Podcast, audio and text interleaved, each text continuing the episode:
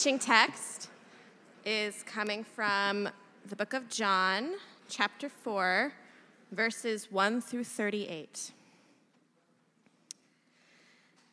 Now, Jesus learned that the Pharisees had heard that he was gaining and baptizing more disciples than John, although in fact it was not Jesus who baptized, but his disciples. So he left Judea and went back once more to Galilee. Now he had to go through Samaria. So he came to a town in Samaria called Sychar, near the plot of ground Jacob had given to his son Joseph. Jacob's well was there, and Jesus, tired as he was from the journey, sat down by the well. It was about noon. When a Samaritan woman came to draw water, Jesus said to her, Will you give me a drink? His disciples had gone into the town to buy food. The Samaritan woman said to him, You and a Jew you are a Jew, and I am a Samaritan woman. How can you ask me for a drink? For Jews do not associate with Samaritans. Jesus answered her, If you knew the gift of God and who it is that asks you for a drink, you would have asked him, and he would have given you living water. Sir, the woman said, You have nothing to draw with, and the well is deep. Where can you get this living water? Are you greater than our father Jacob, who gave us the well and drank from it himself, as did also his sons and his livestock? Jesus answered, Everyone who drinks this water will be thirsty again, but whoever drinks the water I give them will never thirst. Indeed, the water I give them will become in them a spring of water welling up to eternal life. The woman said to him, Sir, give me this water so that I won't get thirsty and have to keep coming here to draw water. He told her, Go, call your husband and come back. I have no husband, she replied. Jesus said to her, You are right when you say you have no husband. The fact is, you have five husbands, and the man and now and the man you now have is not your husband. What you have just ha- said is quite true. Sir, the woman said, I can see that you are a prophet. Our ancestors worshipped on the mountain, but you Jews claim that the place where we must worship is in Jerusalem. Woman, Jesus replied, believe me a time is coming when you will worship the Father neither on this mountain nor in Jerusalem. You Samaritans worship what you do not know. We worship what we do know, for salvation is from the Jews.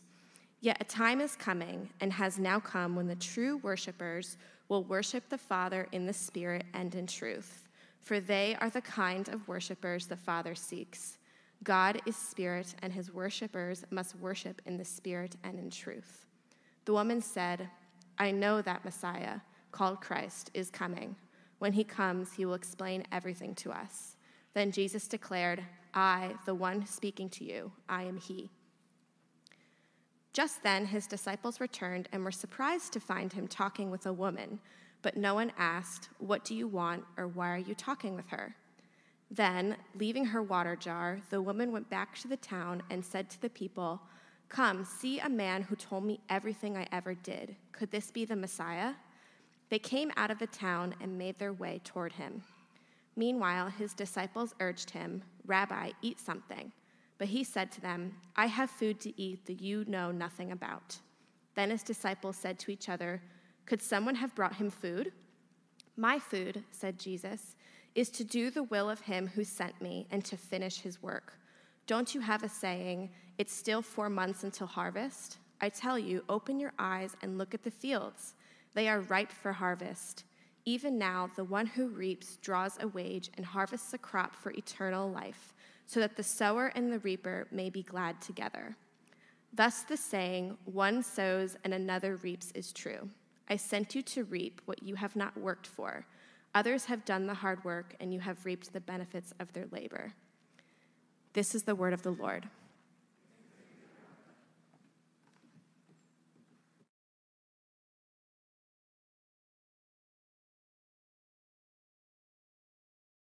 I bring my daughter here now, once a year or so. The well still runs clean as ever, though the rest of the place is a mouthful of dust.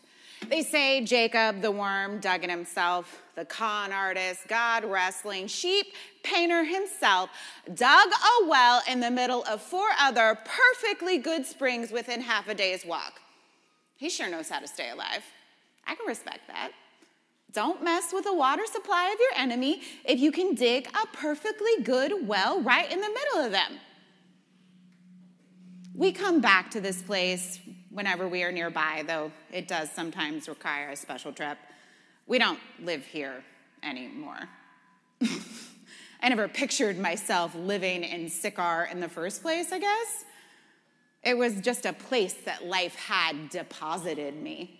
Like something thrown onto the shore after a storm, only there was no ocean, just sand as far as the eye could see. I remember the day in detail. It is different from any of my other memories. It, it hasn't really faded in all these years. I, I have told my daughter this story many times, but I include more of what really happened, where I really was now that she is older. A daughter can often tell when her mother is holding something back. I saw his group his little band of followers dragging along towards Sychar proper as I was on my way out. There was a bunch of them, and I, I almost hid somewhere till they passed, meaning to listen. I knew somehow they weren't any danger. They were like an exhausted hive, buzzing over one another, arguing about where to find whitefish on a at noon anyway, not to be noticed. Not that I cared so much by that point, but it wasn't worth the energy, and I hated people's looks. Hated the thought of trying to explain myself. The middle of the day was safe. The morning crowd was gone, and it would be hours before the evening group ventured out once the heat had receded. I told myself I didn't mind the heat. We are always choosing what we can take, I suppose. He looked more exhausted than his group that I'd seen on the road. I barely noticed him at first, even though there was almost never any men at the drawing places. He, he had nothing, much less a bucket, just almost a shadow over him at first. As soon as he spoke, I knew he was a Jew and not from nearby, but north perhaps, by, by the lakes on, on our, our side of the river. He asked me for a drink. Now, you have to know what this was like. I, I don't fault someone for going through a hard time. I, I knew enough of that myself, and, and I don't care what he looks like or, or smells like. He'd been outside for weeks on end, but I know men. I don't know what he's playing at at first, but I am not a fool. And this is just not done. Not some out of towner looking like a second rate rabbi on a camping trip asking me for a drink. Not a mile from Sychar, anyway. I snapped at him. People need to know you won't be taken advantage of. But as soon as I did, I was taken aback. I am not trying to be mystical or anything, but there was some kind of look on his face. And I knew I really didn't need to be harsh. His response to me seemed tired, resigned even, but he was matter of fact about it. I can't forget it. If you knew the gift of God and who it is that asks you for a drink, you would have asked him and he would have given you living water. Who says that? What does that even mean? Homeless man with no bucket talking about living water. But I am telling you, as sure as I am standing here, that there was a thing about the way he said it that made you curious. Now, I am not very religious, especially at this time, you see, but I know enough to hold my own. I know this is Jacob's well, and even if he was a Karn artist, he was a hero, too. And, and, I, and I know the things people argue about in the pubs and the synagogues. Where's the true temple? Who gets to say what's what about everything, and on and on. And I thought maybe this man just wants to argue, and it doesn't matter with who. But then it was like the blood came back to his face and he looked me right in the eyes, calm as anything, and he says, like it was yesterday, Everyone who drinks this water will be thirsty again, but whoever drinks the water I give them will never thirst. Indeed, the water I give them will become in them a spring of water welling up to eternal life. Right as about 15 things ran through my mind to tell this lunatic what I really think, I stopped. I do not know how to explain it exactly, and this sounds ridiculous, but I couldn't fire back. I couldn't make fun. I just sort of shifted on my feet and took the words as if they weren't crazy. I said, Fine, give me the water. And I am not exaggerating. I know it sounds how it sounds to say, but the words had water themselves. The more he spoke, the more I knew I was the one who should be asking, not him.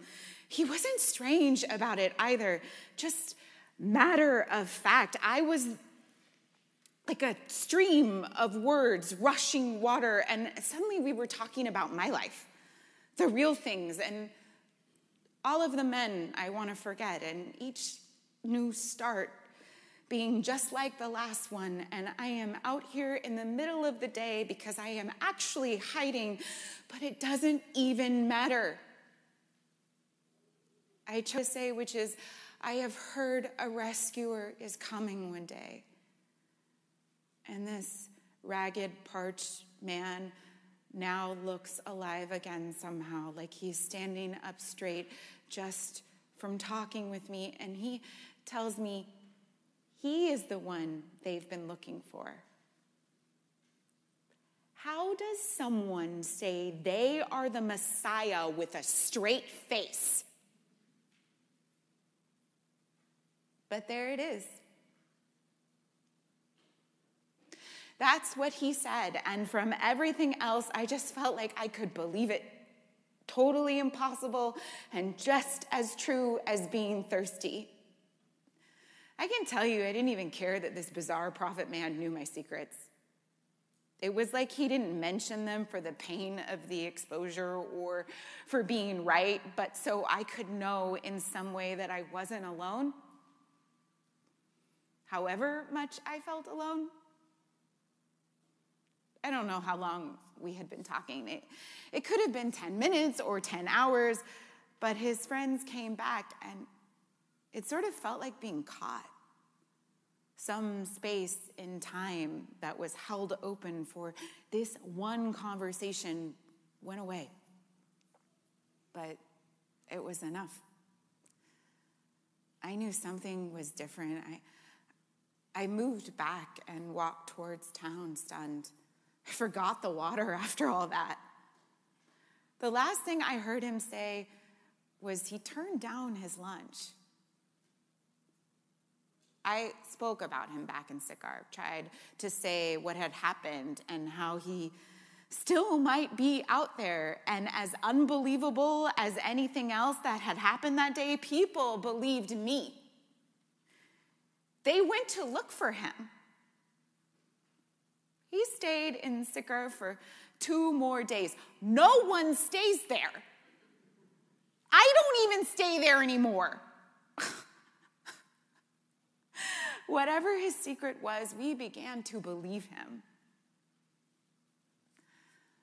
I went to the well the next morning, not in the middle of the day, in the morning now, with everyone else. I was not afraid, and I carried my two buckets home. I didn't mind at all when they splashed. And that is a thing I want my daughter to know.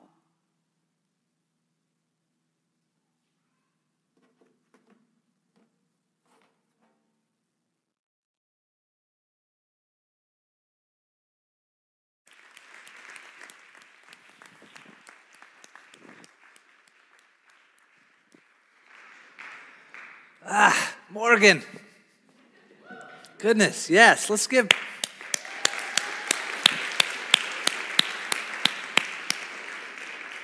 So beautiful. Uh, a few years back, I heard a uh, Christian philosopher, Jamie Smith, uh, give a lecture on developing a healthy imagination. And he was describing imagination in a way that made me curious. He was, he was describing it like uh, more than just um, a childlike capacity for fantasy, though, of course, that is part uh, uh, of imagination and an important part and something we couldn't do without. Um, but he said imagination is not just stuff we make up. It's also how we come to understand the world. It is a uh, preconscious faculty uh, by which we make sense of being human and make sense of uh, being human in a world like the world we're in.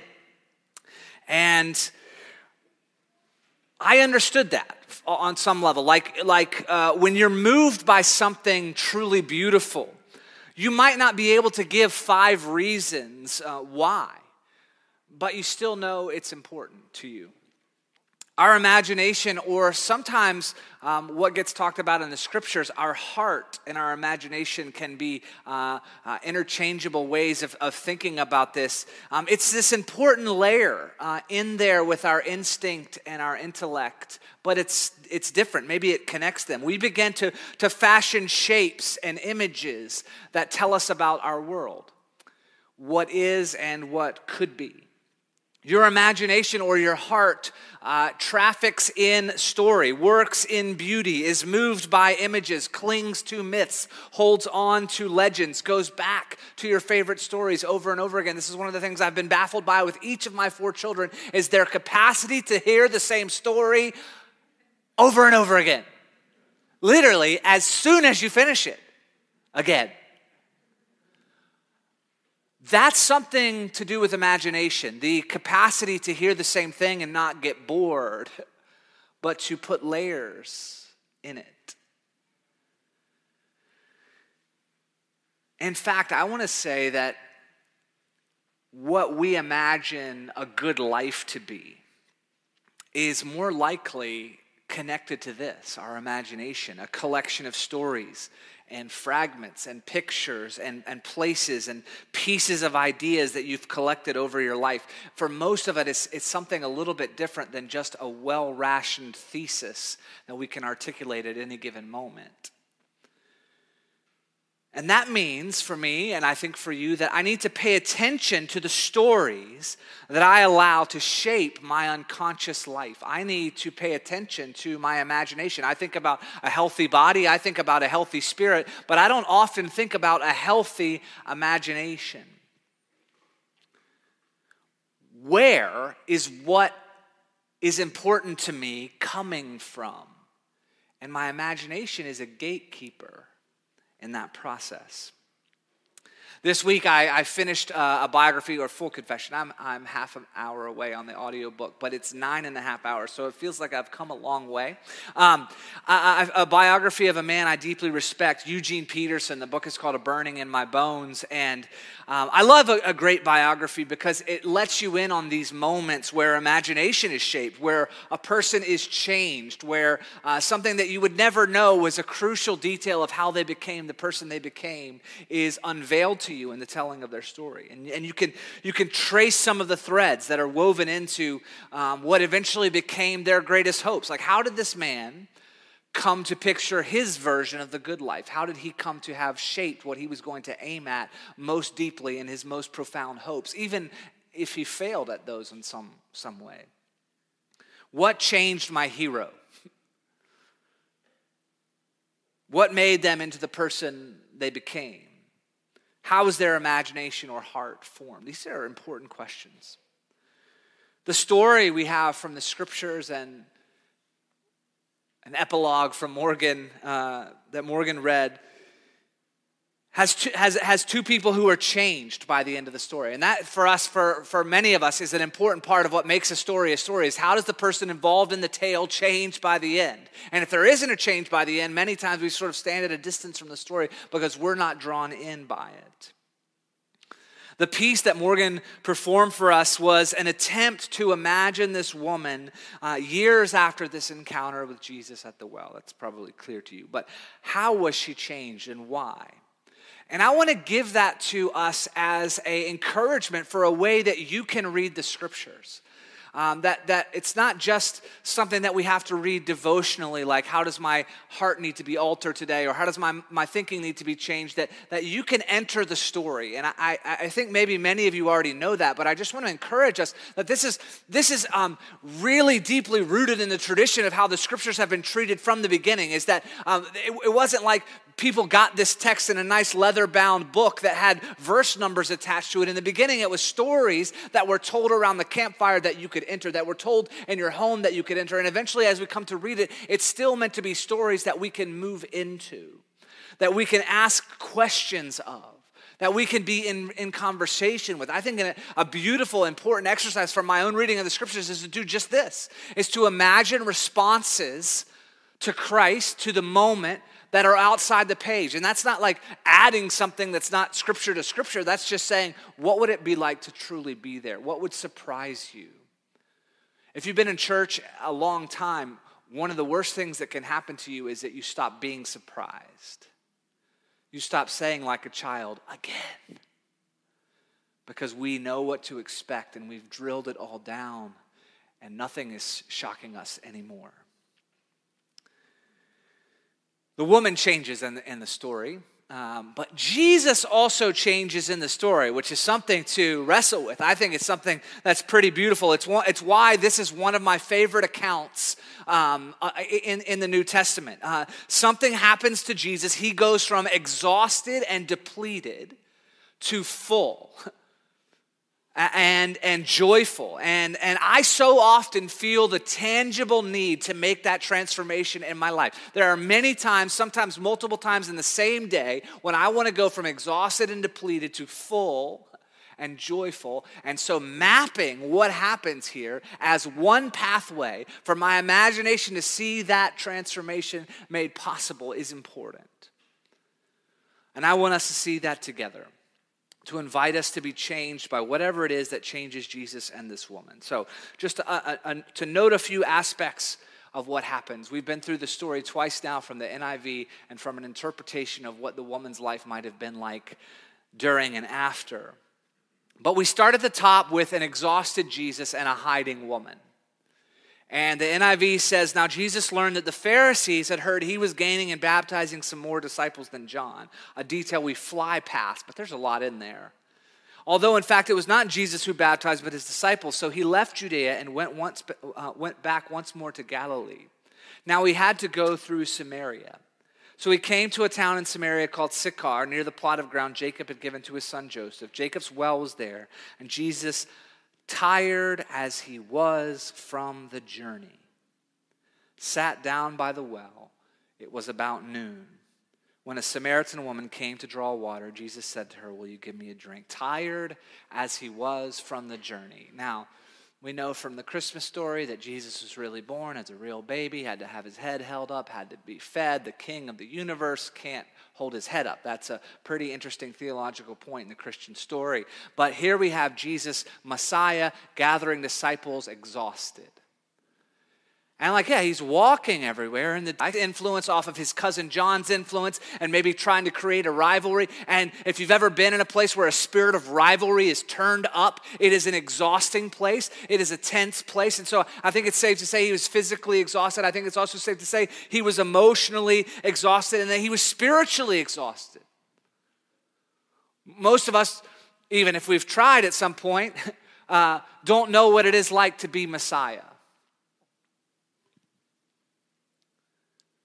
Savior of the world, and to feel the divisions and to feel how slow it is. Sometimes I'll come home from, you know, a challenging week at church or whatever, and I'll say to Allison, I wish I just built houses so I could see, there it is, the thing is done. And she's like, You are terrible at building things. And I'm like, okay, you didn't have to get insulting, but yes, that's true. So maybe the house falls down, but there it is. I built it, okay? Because relational work is, is, is fits and starts. It's growth and regression. It's not always easy to measure. Like, are we doing it? Are we doing it right? Is this happening? The pandemic has added tons of new questions. Like, who is our church? Are we, are we the, fa- the family we've, we, we, we were called to be? So you have Jesus, tired as he was from the journey. And then you have this woman. And we wouldn't necessarily know 100% if this is the first time we've ever read this text that she's hiding, but the detail that it was about noon is evidence that she was hiding. The, the, the, the piece Morgan read um, you know brings that out. Or early morning and evening were the communal times. Wells were like coffee shops. It's where you go to catch up with people. Obviously it's where you go to get this crucial sustenance for your life for your family for, for your business. Um, but to avoid the heat of the day is to hide in the middle of the day. It's to make sure that you're not going to run into anyone and no one's going to run into you. So this woman was willing to deal with the heat of the day in the desert in order to avoid dealing with her neighbors. And some of us know what that feels like. I'll go through a bunch of uncomfortable things not to be exposed relationally, not to have to face this person, not to have to face this shame. And so, again, I just want to keep in your mind, by the end, they're both going to be changed the exhausted Jesus and the hiding woman. And so they go into this conversational dance. And I think it's a little interesting if you're tracking um, John's gospel, the fourth one that scholars believe was written. So, adding in crucial details to Matthew, Mark, and Luke's story of, of, of, of Messiah, of Jesus. And so, John, as an eyewitness, is putting really important details. And, and there are themes that run through. He is, he is uh, telling an organized story in an organized way. I think it's important and interesting that right after the story Jackie taught us last week, which, which was beautiful and brilliant. Thank you, Jackie. Lovely words, uh, a, a, deep encouragement to be born anew. Nicodemus comes to Jesus at night, and he's an influencer.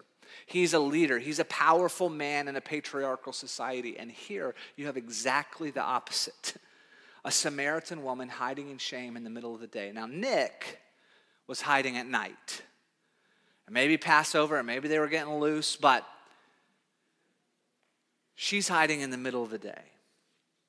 And Jesus keeps doing this thing where he gets right at the heart of people he just he's sort of able to like bypass the tricks and tactics of keeping things at the small talk level and go right to the heart. He does this with nicodemus um, and he, he goes right to like listen you have to be born in a new way even as you're going through your life chronologically. Something new has to happen in you where you become alive to the spirit and to what god's doing in the world. You remember the story the rich young ruler comes up to him and he's like these are the commandments that i've kept. Now tell me that i'm, I'm justified. And he's like um, take everything that you have and give it to the poor. And the guy walks away sad because because he had great possessions, Jesus is able to identify that little sinew in the heart that is right at the place where our deepest affection is, where our true worship lies. He's making a worshiper of Yahweh out of this woman by the end, and he gets right to the heart. When the Samaritan woman came to draw water, Jesus said to her, Will you give me a drink? His disciples had gone into town to buy food. Now, Jesus begins by asking her for something. Nicodemus comes with his questions. Jesus comes with his question for this woman. So many stories begin with someone asking Jesus for, something with all the tension going on in his life, all the exhaustion. Here's Jesus asking uh, this woman that the world would have expected him to avoid, if not despise, and he's asking her for help, which is an important posture for our Jesus. for Messiah. The Samaritan woman said to him, You are a Jew and I'm a Samaritan woman. How can you ask me for a drink? For Jews do not associate with Samaritans. So there's the, those, the woman aspect, which it seems the disciples are most shocked by. They've already been into town to ask some Samaritans for food. But he's talking to a woman as a rabbi, which was a, a scandalous thing. And he's talking to a Samaritan. And she, she reminds him, Hey, if you don't remember, we don't like each other. Tons of racial tension between the Jewish people and the Samaritans. Uh, we don't have to get into all of it, but after the exile to Babylon, when the Jewish people came back, um, the Samaritans were those. So uh, many of the like influential people were taken to the foreign country or killed, and so the people that were left were sort of dragging around, trying to you know, scratch out a new life. And um, the, the conquerors resettled foreigners in the land, and the, and the Samaritans are those who stayed and intermarried. And so you come back rejoicing from exile, coming back to your home, and you find it's occupied by these people that you see as a distortion of the true covenant of Abraham. And so there was massive tension. Where do we worship? How is this supposed to work?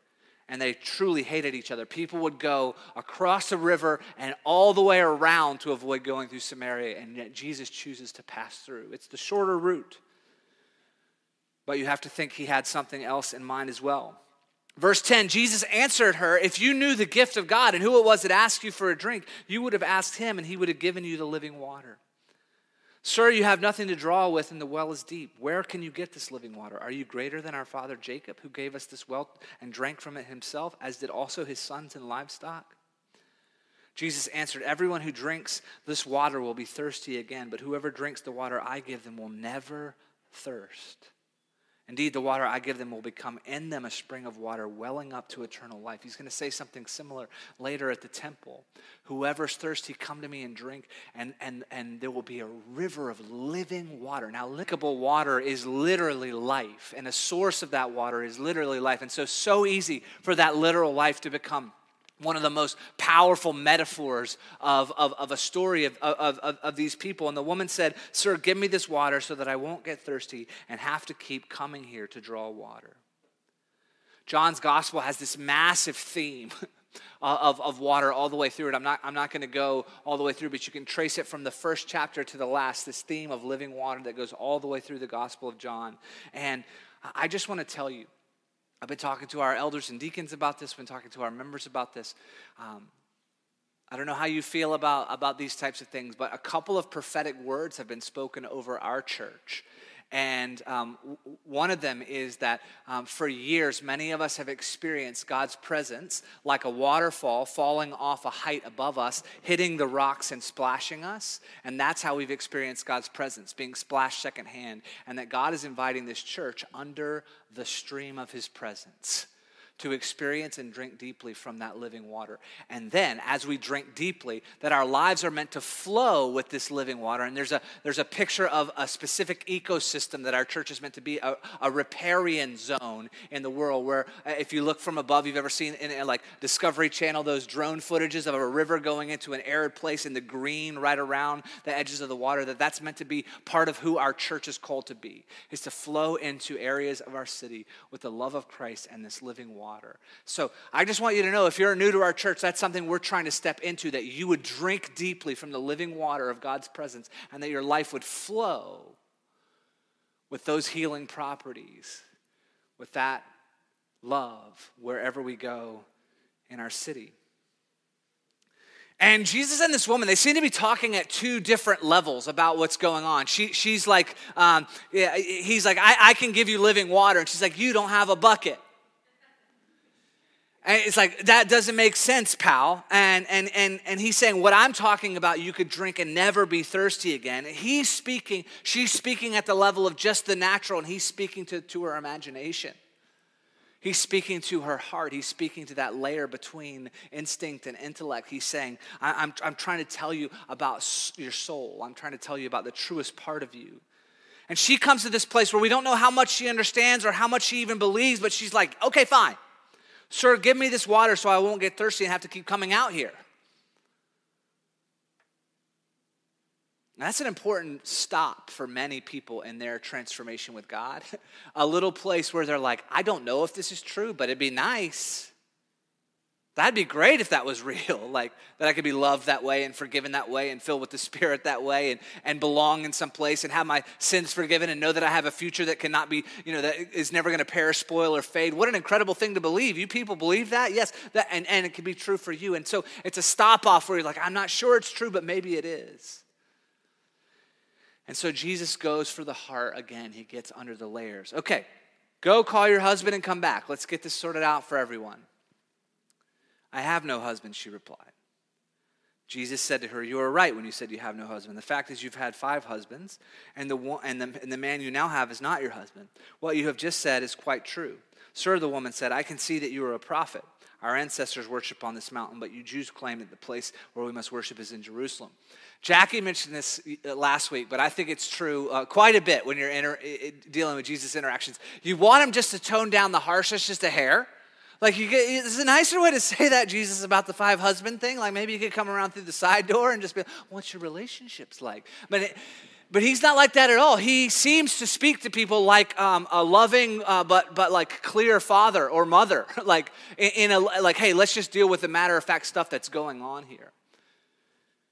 And so Jesus has what, uh, you know, if you grew up in a Pentecostal tr- tradition, would, would, would be a word of knowledge. He has a word of knowledge. If you grew up Presbyterian, he just had a sense.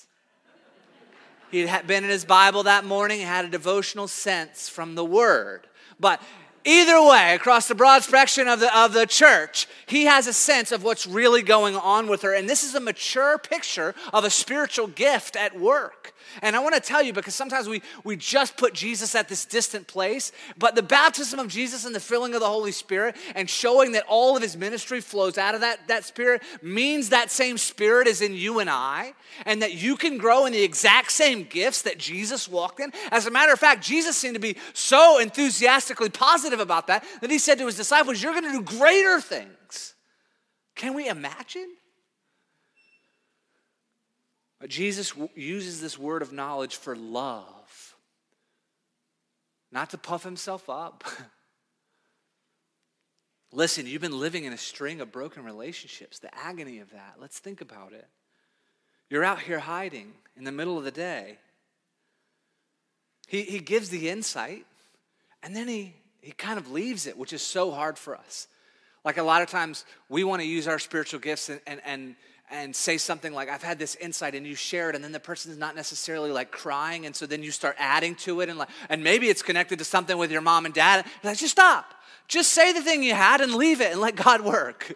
You don't have to tie all the bows for everybody. And what does she do? Changes the subject. So understandable, a, a, a, completely normal tactic. This, this happens all the time. You could be ch- chatting with someone and, and you get to this vulnerable place, and maybe you share some true part of your encounter with God, and then the next thing they bring up is a controversy that they've always thought about the church. You know, it's like I'm talking to you about how God like tenderly changed my heart and how I still come into terms with what what grace is even all about, but somehow I can't live without it, and it's made me to feel like some some kind of a new person. And they're like, "You telling me you believe in six days of literal creation?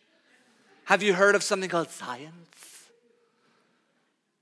Or or you know, that's a you know kind of a funny one, but like down to like real hard, true difficult things to contend with. Tell me what you think about the church, like being this way to oppressed groups over and over again in history. What about that? That doesn't seem like the Jesus you're talking about. She goes for, uh, well, what mountain do you think we should be worshiping on anyway, since we're out here? Those can be valid concerns, but it is telling when the timing of when they're brought up is. Um, because I want to speak for myself, but maybe this is true of you. Many of us are masters of self protection and self justification, even if it means keeping a possibility of growing and changing at a distance. And so he says, Woman, believe me, a time is coming when we will worship the Father neither on this mountain nor in Jerusalem. He's like, Hey, the mountain question, not, not, not for now. That's what, not what we're talking about. You Samaritans worship what you do not know. We worship what we do know, for salvation is from the Jews. Again, you're like, Jesus, just a tiny PR note here. Maybe not get into that with her. But Yet a time is coming and has come now when true worshipers will worship the, the, Father in spirit and in truth. For they are the kind of worshipers the Father seeks. God is spirit, and his worshipers must worship him in spirit and in truth. So he's showing her a way to be alive as, as, as a human being. Here's a way to direct your attention, to direct your affection, to order your loves, to, uh, to sort of pull in the threads of your imagination into a comprehensive and beautiful life. And that's what we talk about when we talk about a way to worship. We're not talking about a place you can just sing songs for a few minutes every week. We're talking about a way out of the deepest affection and attention and love of your life to order the rest of your life. Romans 12 talks about that's what worship is. It's to live in view of God's mercy as a living sacrifice, not just to sing the bridges of the best songs with goosebumps on your neck. To worship in spirit and truth. And the NIV does a slight disservice here because they're not two different things, it's two parts of the same thing to worship in spirit and truth. This is the same spirit that Jesus told Nicodemus brings new life, brings new birth. And now he's saying, and it brings you into accordance with true reality, with the true way God has made the world. True worship, this is a life that is the opposite of the numbing and the hiding and the obscuring and the rationalizing and the telling ourselves a million false stories to not have to hear the truth.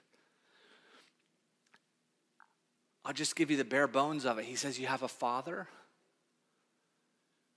And this father loves you more like than you could possibly fathom because he's seeking you to be a worshiper. And this is one of the, the things that um, you know, a bunch of people have wrestled with over the years. Like, is God vain because he's asking us to worship him?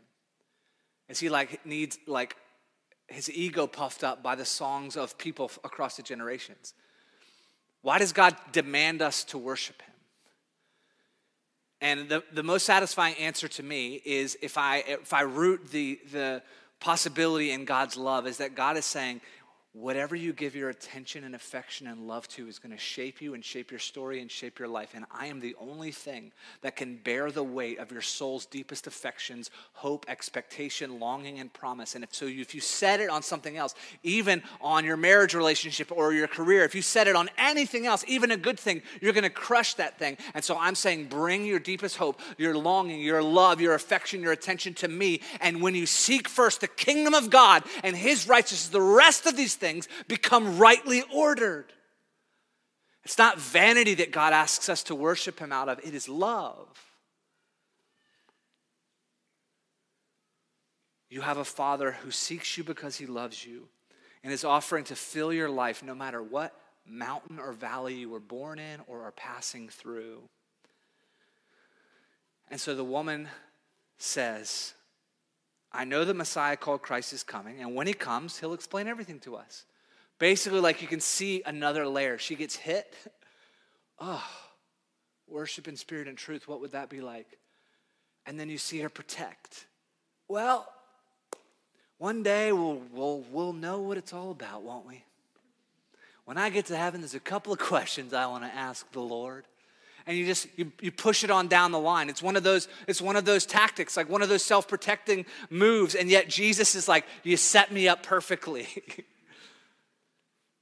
we'll see one day and jesus says the one you're speaking to i am he Jesus is more clear with this Samaritan woman hiding in the middle of the day at the well than he is with almost anyone else. People keep trying to pin him down. Tell us who you are. And he's like, Who do you think I am?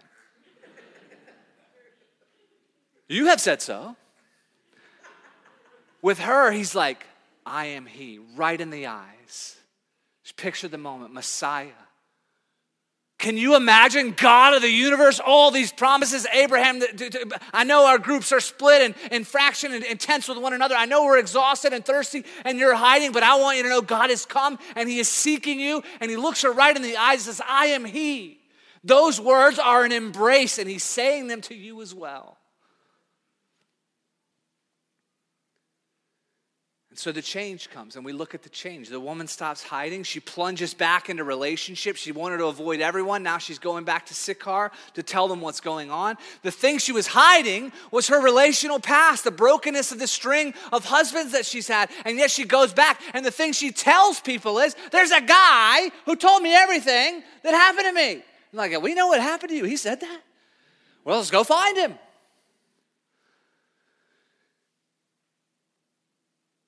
She becomes an invitation to Jesus because he deals with her shame.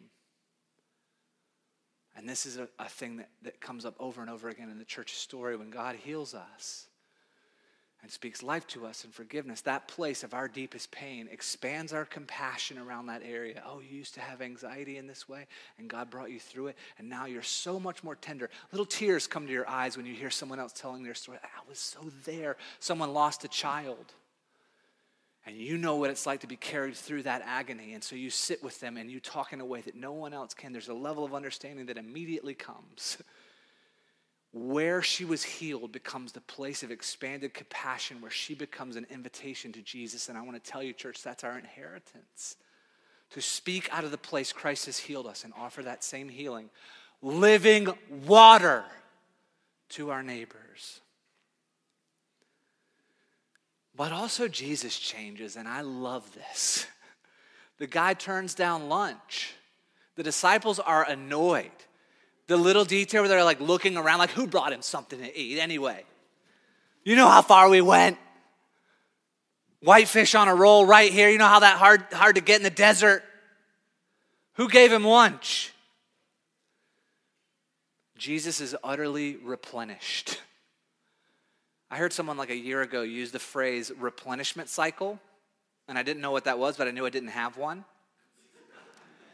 So I've been thinking about this a lot. I'm like, let me develop a replenishment cycle for myself. Like I, I need, I need, you know, like I did, I did, Sabbath, but I was like, I need Sabbath. I need certain times of the year where I try to get away, and I want to, I want to learn. I, I, like I want to be, I want my soul to be replenished. And so often, what I imagine will replenish my soul has something to do with escape and self-indulgence.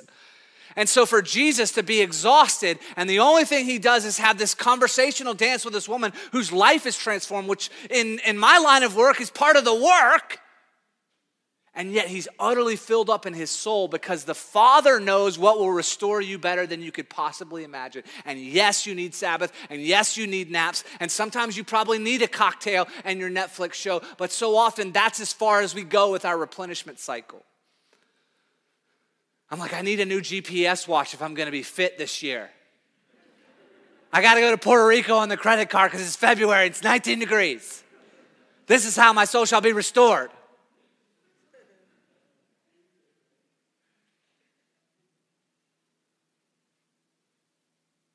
And Jesus says, What truly restores your soul? What fills you up? That's an important question that God cares a lot about for you. And so by the end, Jesus turns down lunch and seems like he has a new way of seeing the world that he wants his friends to get. And so he says, Don't you have a saying, it's four months until the harvest? I tell you, open your eyes and look at the fields, they're ripe for harvest. He basically says, listen, there's a natural way of things. You plant a seed, you got to wait four months till you get the fruit, right? Till the, till the harvest comes. But I'm telling you right now that what God is doing in the world is so, so profound and so immediate. And if you open your eyes, you will see there is, a, a there is fruit here and now. If you will pay attention to the whisper of the Holy Spirit, there is fruit here and now that's part of your inheritance that you can bring in. The crop is available to you because there was people generations before you that were praying, praying in this spot for Brooklyn. There are people generations generations before you who sowed seeds of obedience that are now available to you. For many of us, the gap between the seed being sown and the harvest has already passed, and it's available to us if we'll just pay attention, if we'll cultivate our imagination by the Holy Spirit and begin to see the things God is seeing and care about the things God is caring about. There's an exchange that this encounter, this conversational dance demonstrates is that we give what we have to Christ and Christ gives back what he has to us. And that is gospel. That's a way to say the gospel. Bring everything you have to Jesus and get everything Jesus has. And it's totally not a fair trade, but he's still up for it over and over again. As many people as will come, like, give me all of it the sin and the death and the brokenness and the distrust and the fear and, and the recovery and, and, all of it, and I'll give you life and my spirit and a new identity and a, and a future with me forever and a, and a way to share my inheritance of love today in Brooklyn in 2022, even in the middle of uh, or tail end of this pandemic. God, please. That's what I'll invite you to today. What a morning. Like we've seen babies committed to God. Uh, that guy, Jamie Smith, said the, the most profound witness of the church is her saints and her artists. I think Morgan witnessed to us today uh, a story that, that speaks to the heart. You know, he's, he's not saying if, you're, if you don't, our life and our creativity testify to Jesus. So I want to invite you today to bring to Jesus your imagination. Just close your eyes for a second. We're done. I'm going to pray in a second. But I want you to consider this that in this middle school auditorium, Jesus Christ is present.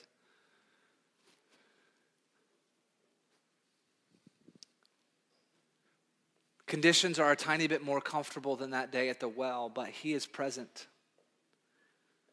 So I invite you to, to bring Jesus your imagination. Bring Jesus your exhaustion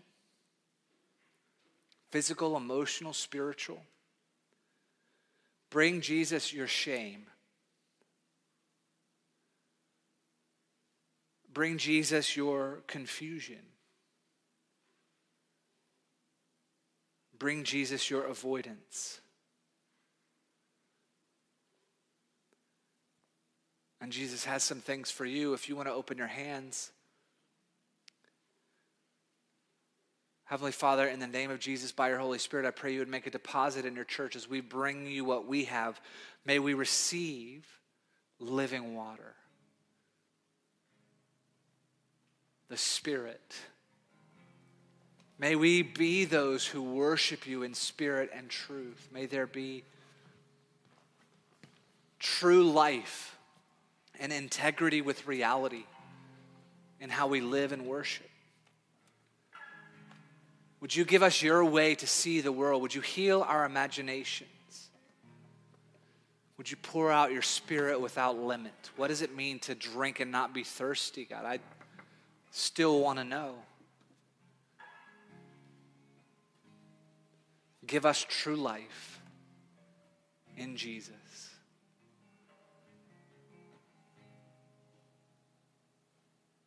Amen. we've done this the last couple of weeks. I just want to give you a moment, uh, about a minute, just to interact with Rabbi Jesus and ask, what can I bring and what can I receive today? And then we're going to go to the communion table together. So just take a moment. Don't stand up yet and just reflect and ask the Spirit to speak to you. Ask Jesus to speak to you.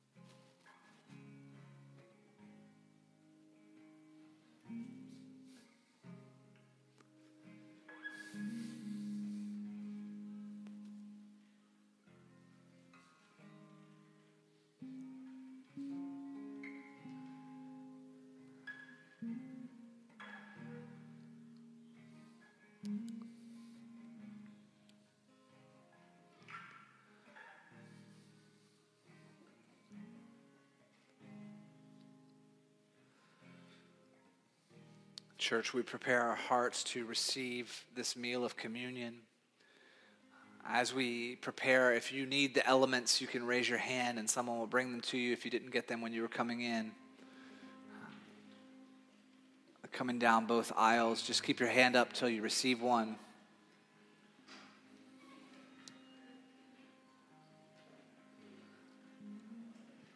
We consider this moment of Jesus with his disciples quite a while after the encounter we read today. But also as it's passed down to us through the generations. For I received from the Lord what I also passed on to you. The Lord Jesus, on the night he was betrayed, took bread, and when he had given thanks, he broke it and said, This is my body, which is for you. Do this in remembrance of me. In the same way, after supper, he took the cup, saying, This cup is the new covenant in my blood. Do this whenever you drink it in remembrance of me. For whenever you eat this bread and drink this cup, you proclaim the Lord's death until he comes. We proclaim gospel today, this morning, in this meal. We bring what we have to Jesus and we receive what he has for us. We bring sin and death and brokenness, and he gives us life and peace and forgiveness with him forever. So let's do this in remembrance of him. Heavenly Father, bless the bread and your cup and your church as she is nourished by this meal of grace. Amen. Church, receive the bread.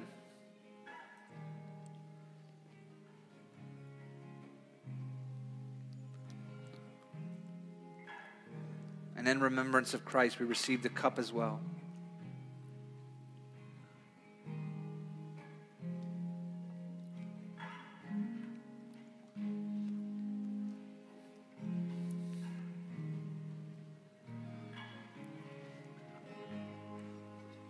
On a level, the entire service has been about this, but these last moments, especially, are for you to interact in a personal way with God who is present.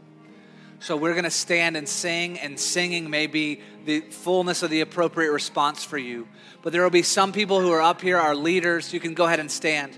Um, who would be who would love nothing more than to pray with you today to, to stand with you as you offer something to Christ and then receive what Christ has for you. So if you want to pray about anything you've heard today, um, there'll be people up at the front that would love to pray with you. We also have these rugs at the front where you can kneel, where you can sit, where you can just interact with God. Well, however, you are led, whatever way you respond, do not miss the moment now to truly interact with a God who is here and present and offering us life and life to the full. Let us drink deeply from this living water. In Jesus' name, church, let's worship.